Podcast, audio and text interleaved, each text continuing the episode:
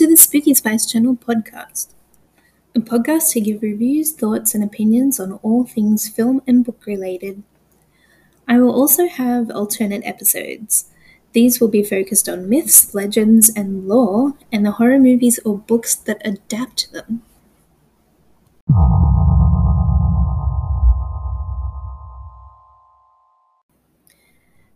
I would just like to preface this episode by reminding people that fear is subjective. What you might think is scary or creepy, other people may not, and vice versa. Films such as The Exorcist, Jaws, Amityville Horror, Jurassic Park, Halloween, Friday the 13th, Nightmare on Elm Street, these movies do genuinely scare people and that's what they aim to do. Nowadays, I think it's very uh, hard to scare people because people have been desensitized.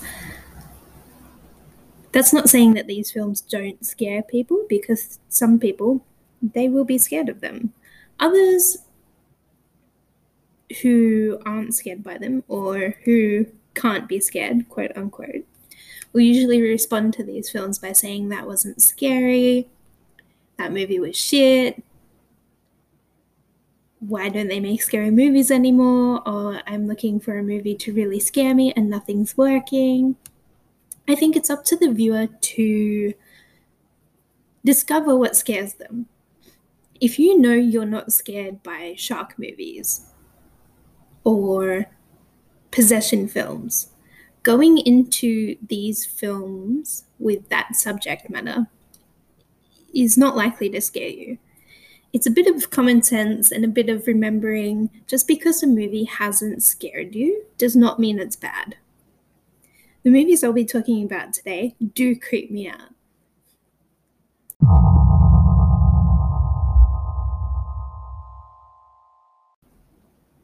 The first film I'm talking about is an alien abduction found footage film. That is a subgenre that is very specific and creeps me out no matter how good or how bad it is, I love it. And that is why I go back for more, because it does creep me out, but I get an adrenaline rush. The McPherson tape is directed by Dean Alioto. I hope I pronounced that correctly. It is currently available on Shudder and Blu-ray from Vinegar Syndrome, Diabolic DVD, as well as Amazon. It is made in 1989, 10 years before the Blair Witch Project came out. It's a lesser budget feature film, clocking in at 63 minutes long. It is about a family who discovers an alien spaceship and is then terrorized by the aliens that night. Yes, the spaceship is quite amusing, but soon after, the fear of the family take over and leaves you unsettled. The alien costumes take you out of the film, but the terror of the characters and minimal field of vision while scary things happen is what creeps you out. The family experiencing bloody noses, seeing lights, being telepathically controlled and invaded are the real scares here. If you're watching this late at night in the dark, which is how I watched it, it makes for far better viewing. Let's talk about the ending. We're finally sat on a chair or the camera is put down to watch the ending play out. The remaining family members are clearly being calmed and controlled telepathically to not fight or notice the aliens are inside the house and approaching. This was really unsettling and I was it was kind of building. Like you could feel the tension and I thought that it was going to end, but then we get audio screams in the credits. I thought that would have been a very creepy ending. But we don't get that. It kind of amps up and builds and then it cuts off, and we have the credits start to roll. And the way that it's done is, like I said, very unsettling and highly effective. Some notable mentions are the creepy calm kid and her drawings that don't get noticed until the family notice them. I do want to rewatch this and see if she is drawing creepy pictures throughout the whole film. Because while the family are getting scared, are getting ready to protect themselves. This little kid is in the corner and she is calm. She says creepy shit throughout the film. She's really unsettling, and because the adults are all worked up, they pay no attention to her. The mind control, having to get outside or let them in. So the family are experiencing invasive thoughts, controlling thoughts. They all get bloody noses, and then one by one, they vocalize that they have to open the front door, they have to get outside. Why don't we just let the aliens in? That is really unsettling. The gunman didn't do much, so we have one of the brothers shoot the alien that's gotten in upstairs. So they all think that he shot the alien, and so they rope off the room. And then later on in the film, we find out that a shotgun blast at close range does nothing. So that leaves you with the thought of what can hurt them if we need to hurt them.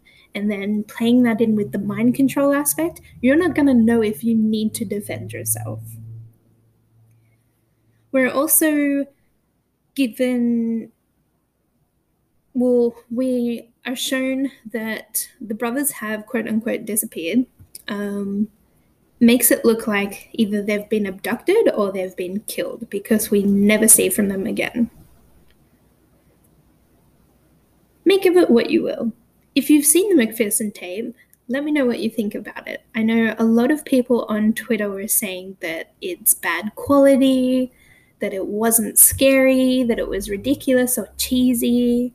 But again, because it's so subjective, people that love alien abduction films or alien abduction found footage films will get a kick out of it. I highly recommend it.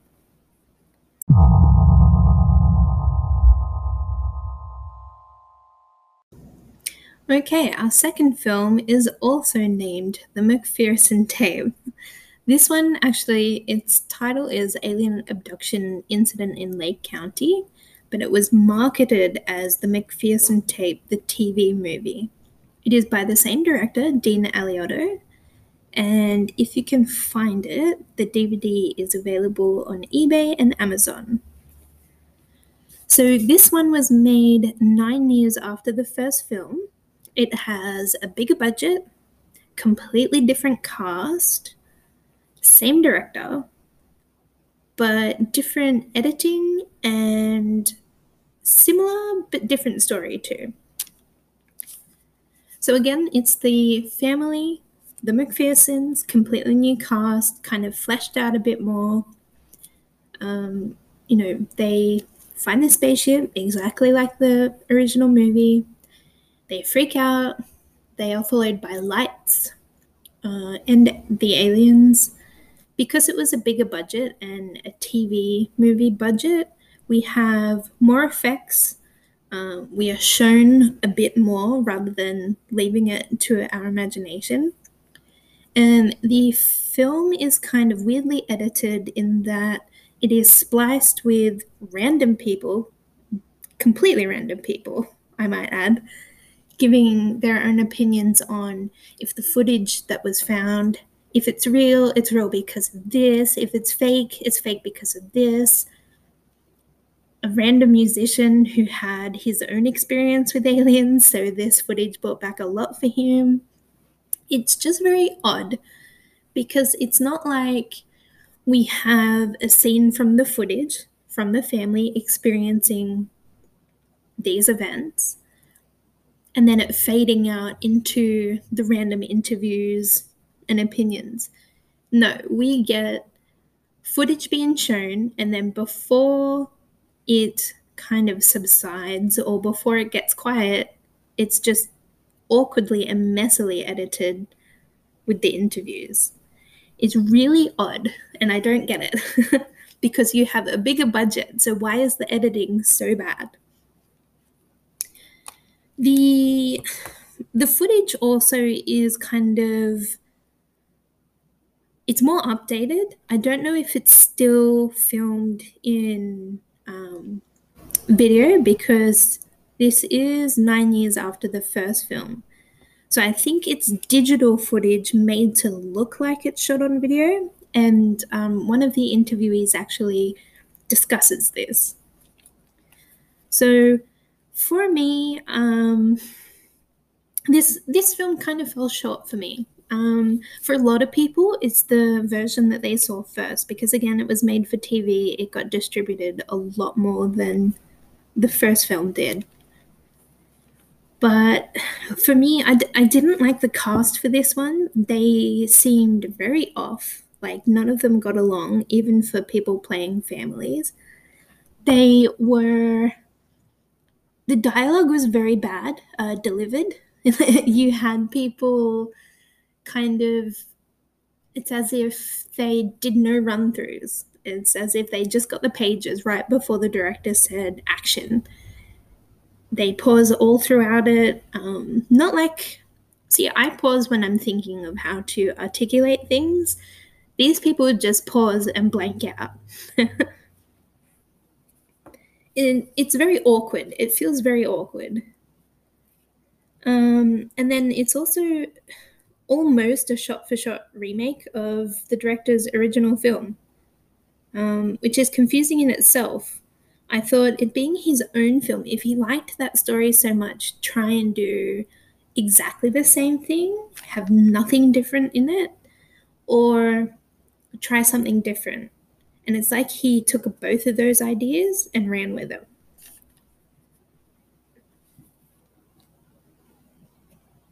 Uh, to me, the, the formula that works is less is more. So I really like the first film uh, because, you know, we are given minimal effects, minimal visuals. It's all the atmosphere of the film in Alien Abduction Incident in Lake County, or the TV movie, we are given effects, we are shown more.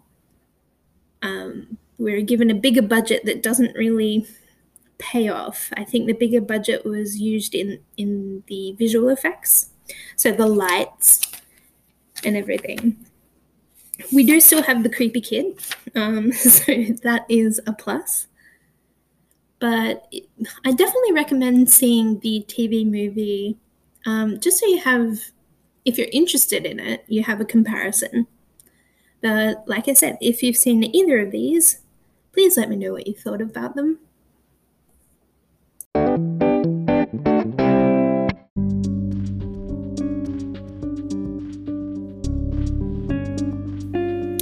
Okay, that's episode two done.